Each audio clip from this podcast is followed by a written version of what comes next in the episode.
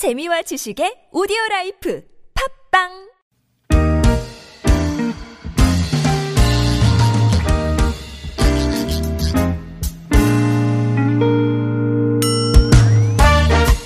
서울 속으로 2부 시작해 보겠습니다. 수요일입니다. 어, 주택 전월세 관련 상담과 청소년 자녀 상담 번갈아서 진행하는 요일이고요.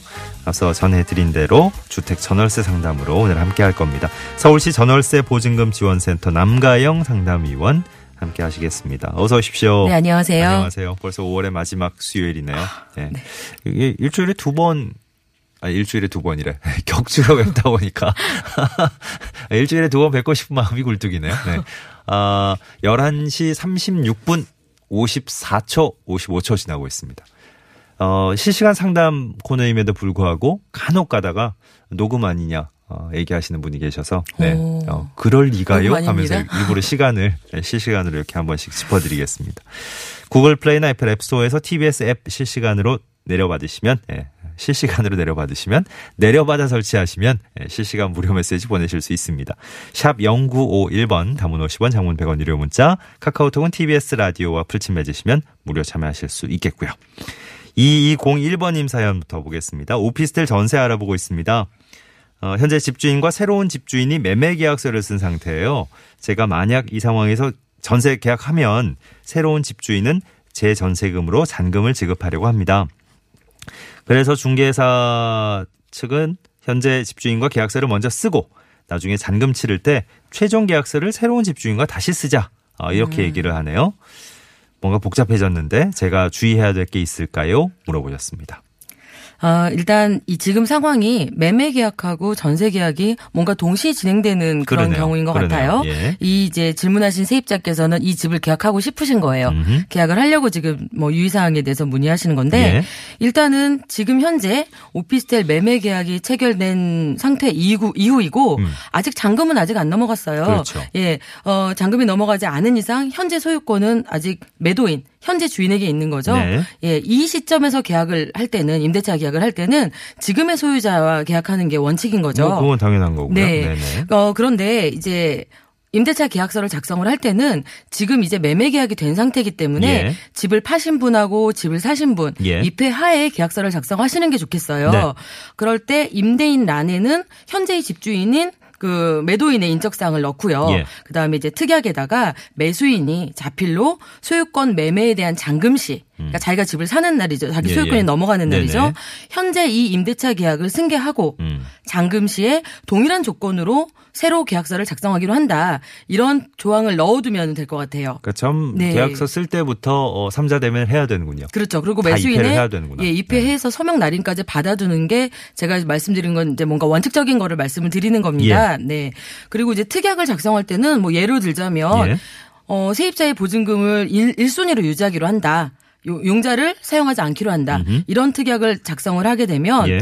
잔금 시에 동일 조건으로 새로 작성하기로 했기 때문에 음, 네. 매수인과의 계약서를 작성할 때도 이러한 특약이 어 이제 계속 이제 승계가 되는 거죠. 예. 그래서 새로 새로 이제 집주인 되시려는 분이 어 이른바 전세 안고 전세 끼고 이제 그렇죠. 매매를 하시는 건데 뭐 혹시라도 뭐 대출이 그날 동시에 들어와 버린다. 그러면 안 되니까 네. 이- 이런 특약 해두시는 게 좋겠고요. 일단 201번님 입장에서는 어 내 내 전세 보증금으로 잔, 잔금을 잔금 지급하는 거니까 혹시 뭐 다른 그렇죠. 거를 또 들어와 버리면 안 되죠. 예, 네. 빌리시진 않나 뭐 이런 걱정이 되실 그렇죠. 텐데 그래서 그런 이런 것도 특약을 꼭 해두셔야 될것 음, 음. 같아요. 네. 예. 그리고 이제 이렇게 계약서를 작성한 경우에는 매수인과 새로 작성하지 않고 기존의 계약서만을 보유하기도 해요. 네. 그런데 지금은 다시 써야 한다고 하니까 다시 쓰려고 하시는 것 같아요. 아 그렇다. 예. 진짜 저 중개사 분이. 어, 두 번 쓰자 이렇게 얘기를 하셨잖아요. 그렇죠. 네. 근데 그게 어느 것이 맞다 틀리다 이거는 아니에요. 이러한 방법도 있고 이렇게 네. 쓰는 방법도 있고 방법의 차이입니다. 예. 그래서 이제 결국 매매 계약 잔금 날이 소유권 이전 등기 접수가 되는 접수일이 될 거고 예. 집을 사시는 분의 소유권의 취득 시기가 되는 거죠. 음. 그 날짜가. 아까 말씀하신 곳 특약고 항목은 꼭 적어 놓으셔야 되겠는데요. 예, 그렇죠. 아주 두 중요하죠. 번 적으실 때는 계약서를 두 번 쓰실 때는 더좀 그 그렇죠. 약간 약간 시차가 발생하니까. 예, 조- 동일 어. 조건으로 하기로 했으니까 그러니까, 그, 그 특약도 동일하게 적으시면 될 것. 같고요. 알겠습니다. 이제 뭐 잔금날 뭐 소유권 이전 등기 접수될 거고요. 네. 뭐한 일주일 정도, 7일 정도 지나면 소유권자가 바뀔 것을 바뀌는 것을 나중에 확인할 수 있을 거고요. 음. 예. 이럴 때 이제 잔금날 계약서 쓰기로 했죠. 네. 집 사신 분하고 네. 그러면 계약서 작성하시고 확정일자 받아두시고 뭐 잔금 치르시고 음. 이렇게 진행하시면 되겠습니다. 알겠습니다. 그 확정일자가 그 효력이 다음 날부터 생기는 건가요?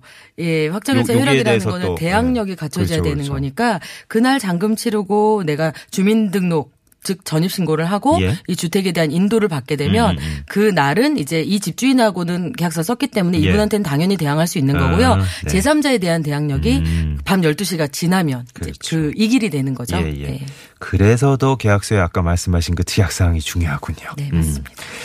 5541번님 1년 전에 아파트 전세 2억 7천만 원에 계약을 하고 전입신고 확정일자 다 받고 입주했습니다. 계약 기간 중에 위층 집의 누수 때문에 어, 확정일자 받은 전세 계약서가 심하게 훼손됐습니다. 음흠. 집주인한테 계약서가 훼손됐다 얘기를 했더니 다시 기존 계약서 그대로 작성을 해준다고 했습니다. 아, 그럼 이때 확정일자는 다시 받아야 되는 겁니까? 그리고 혹시나 해서 등기부 등본을 한번 열람해 봤더니 어, 6달쯤 전에 근저당 1억 원이 설정이 돼 있습니다. 만약에 제가 나중에 확정일자를 다시 받으면 제 확정일자 순위는 이 대출보다 뒤로 밀리는 건가요? 어, 이런 질문입니다.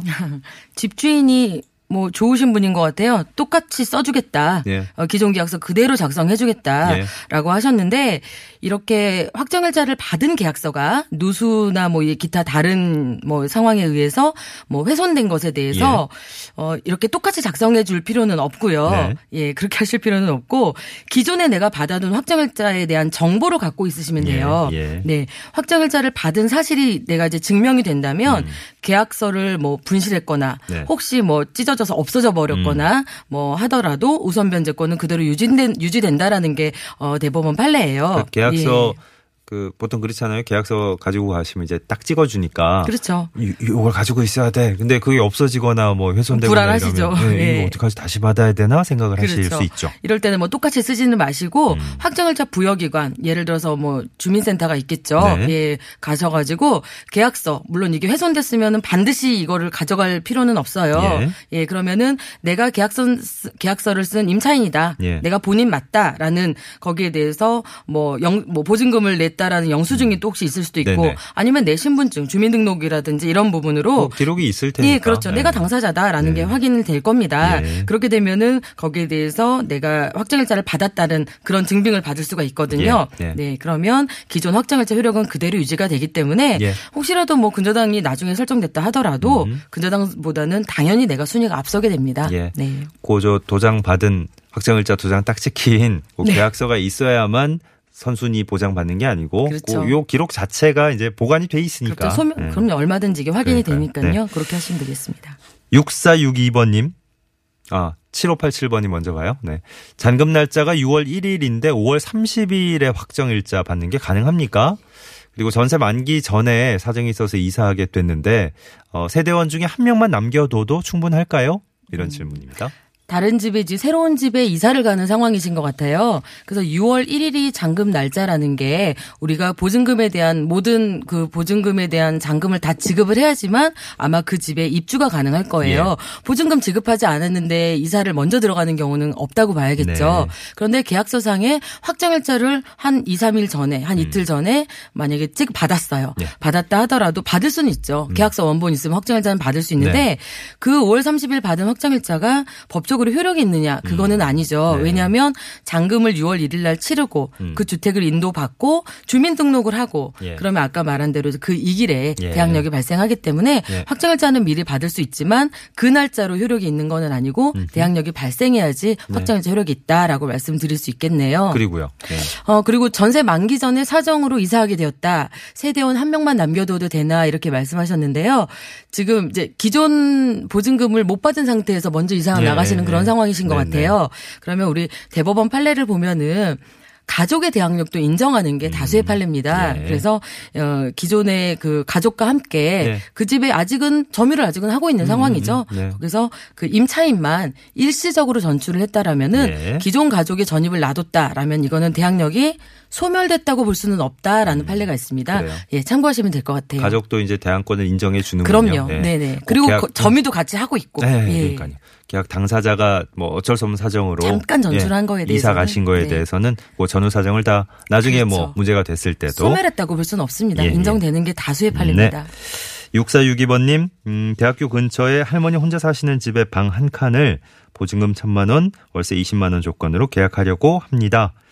집주인과 같이 사는 집에 방한 칸도 주택임대차 보호법 적용을 받을 수 있을까요? 네, 받을 수 있습니다. 주택임대차 보호법에 우리가 2조에 보면은요. 예. 주택임대차에 적용되는 범위는 주거용 건물의 전부 또는 일부의 임대차에 관해서도 적용이 된다고 명시가 돼 있어요. 네네. 그래서 이렇게 이 학생 같은 경우는 집주인과 같이 살면서 그 중에 방 하나 이제 일부분이죠. 예. 거기에 대한 임대를 하고 뭐 계약서 작성하고 전입 신고 뭐 계약서상의 확정일자 받으면 음. 네네. 대항력 우선 변제권 효력 다 발생합니다. 예, 알겠습니다. 그, 저, 점포 건물에 같이 이렇게 뭐 방 한 칸, 뭐 이런 그렇죠. 경우도 네 그런 경우는요 비슷한- 비슷한 물론? 상가임대차 어. 보호법에 적용을 받느냐 주택임대차 네. 보호법에 적용을 받느냐 하는 거는 전체 면적의 네. 절반 이상이 어. 떤 부분으로 사용하느냐를 기준으로 보시면 아, 될것 그래요? 같아요. 네, 네 네. 면적 기준에 대해서 알겠습니다. 네. 그럼 뭐 주거 면적이 업무 면적보다 훨씬 좀 더. 크면 네. 크면 주택 임대차 보호. 보호법 예 적용을 해준다고 볼 수 있죠. 그렇군요. 예. 자, 이번엔 또 궁금한 점을 직접 목소리로 어, 남기신 분이 있는데요. 같이 한번 들어보겠습니다. 다세대 주택의 원룸에 살고 있는데요. 전월세 계약할 때에 뭐 계약하는 문제는 크게 어려움이 없는데요. 나중에 거기에 공과금 저희가 내는 거 있잖아요. 공과금, 뭐 전기세, 수도세, 가스요금이 있는데 이제 전에 살던 세입자가 쓰던 거는 제가 내는 게 아니라 그 세입자가 내야 되잖아요. 근데 이걸 부동산에게 내달라고 요청을 해야 되는 건지 아니면 집주인한테 요청을 해야 되는지 아니면 전에 살던 세입자에게 요청해야 되는지가 좀 궁금해요. 어, 제가 두 번을 이사를 다녔는데 한 번은 부동산에서 전에 살던 세입자가 어, 사용했던 거에 대해서 세 개의 영수증을 다 끊어서 저한테 언제부터 언제까지 사용한 거는 이미 납부를 했다라고 알려주고 제가 신경 쓸 게 없이 다 해결을 해줬는데요. 어, 최근에 이사할 때 보니까 부동산에서는 어, 저희가 해야 되는 게 아니다. 저희는 이거 계약을 연결해주고 그 계약이 잘 되게끔만 해주면 되는 거지. 이전에 세입자가 사용한 거에 대해서 공과금에 대해서 저희가 할 것이 아니다라고 하더라고요. 부동산에 이제 중개 수수료를 내는데 제가 굳이 그것까지 다 신경을 써야 되나 싶어가지고요. 그게 좀 궁금합니다. 아, 질문하시는데도 되게 꼼꼼한 분이라는 게 네. 느껴지죠. 예. 차라리 이게 단독주택이나 뭐 아니면 아예 그냥 대규모 아파트 단지라든가 이러면 별 문제가 없을 거예요. 그죠? 다세대 주택 같은 경우는 평소에 이제 관리비 같은 거 낼 때도 약간 뭐 어, 네. 다세대 주택 따라서 다르고 예. 체계가 일단 당연히 기존에 사셨던 분이 내셔야 되는 거는 당연한 거죠. 예. 본인이 사용한 부분에 대해서. 그런데 이렇게 계약이 끝나고 잔금날에 진행하는 뭐 관리비 정산을 뭐 임대인이 정산을 해야 되는 게 일단 원칙일 것 같아요. 예. 기존 세입자하고 확인을 네. 해서. 그런데 이거를 일단은 저희가 뭐 얘기하는 거는 이 중개업자가 공과금 정산을 해줘야 될 의무가 있느냐 음. 여기에 대한 거를 따졌을 때는 의무는 아니에요. 예. 중개업법에 네, 대해서도 그런 내용은 없고요. 어디까지나 서비스 개념으로 생각하셔야 되는 게 맞는 것 같아요. 예. 내가 중개 수수료를 냈으니까 이 사람이 이걸 다 알아서 해줘야 된다? 네. 그거는 아닙니다. 네. 그런데 뭐 어떤 사람은 해주고 어떤 사람은 안 해주고 이런 내용을 약간 차이가 있으면은 뭐 의뢰인 입장에서는 좀 혼란이 올 수가 있는데요.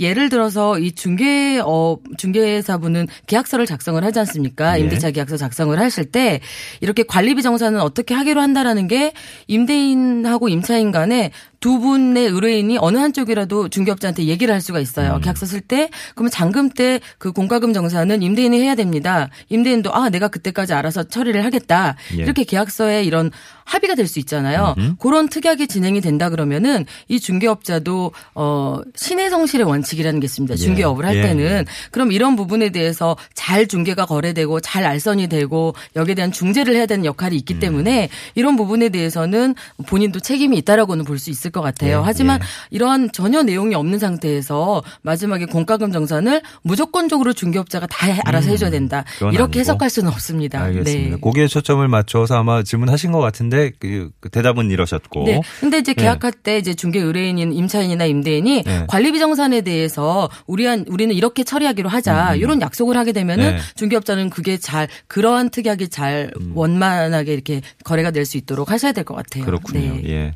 그러니까 이제 저 부동산 중개업자와 할 것인가, 뭐 저 임 어 전, 전, 전에 사시던 분과 할 것인가. 요거는 이제 그런 문제고, 이게 또 다세대 주택이다 보니까 앞서 잠깐 말씀드린 대로 이제 공동 관리비나 뭐 세대별로 내던 요금도 그렇네요. 음, 어, 그렇죠. 관리, 관리, 관리 주체가 어디냐에 따라서 또 내용으로 들어가면 복잡해질 수가 있습니다. 이 기준이 이게 맞느냐, 뭐 네네. 내가 썼던 거야, 뭐. 계약서 특약이 가장 중요한 것 같아요. 네, 이 사실에 대해서 본인들이 인지하고 예, 예. 우린 이렇게 처리하기로 하자. 이것도 하나의 약속일 수 있거든요. 그렇네요. 네. 예. 아, 신경 써야 될 게 참 많군요. 어, 주택 계약을 할 때. 자, 주택 전월세 보증금 지원센터 남가영 상담위원과 함께한 주택 전월세 상담을 여기까지입니다. 고맙습니다. 네, 감사합니다. 자, 이 시간 이후에는 서울시 전월세 보증금 지원센터 02-2133에 1200번부터 1208번까지 상담 시청하실 수 있습니다. 어, 앞서 노을 볕 누리 프로그램 소개해 드렸는데 벌써 그쪽에 가 계신 거예요? 어, 0330번님은. 예. 9077번님은 평택 쪽 가고 계시군요. 경부고속도로 지금, 어, 부산 쪽으로, 예, 원활한 상태입니다. 수도권 쪽은 많이, 서울 쪽은 많이 밀리네요. 예. 공기는 별로 안 좋은 것 같다고 하셨어요. 예. 공기가 오늘 뭐 어, 심상치 않을 것 같은 느낌이니까 항상 뭐 요즘 그러시지만 외출하실 때 미세먼지, 황사 이런 정보 잘 체크하고 예, 나가셔야 되겠습니다. 어, 0808번님이 우리 어릴 적에는 밤하늘의 별이 반짝반짝 정말 빛났는데 그 시절 많이 그립네요 하셨어요. 오늘 별 얘기 많이 했더니 다들 어, 추억에 잠기시는군요. 신청하신 곡 오늘 끝곡으로 준비했습니다. 마마무 별이 빛나는 밤 끝곡으로 흐르고 있어요. 이 노래 전해드리면서 서울 속으로 물러갑니다. 내일 아침 11시 6분에 다시 오겠습니다. 고맙습니다.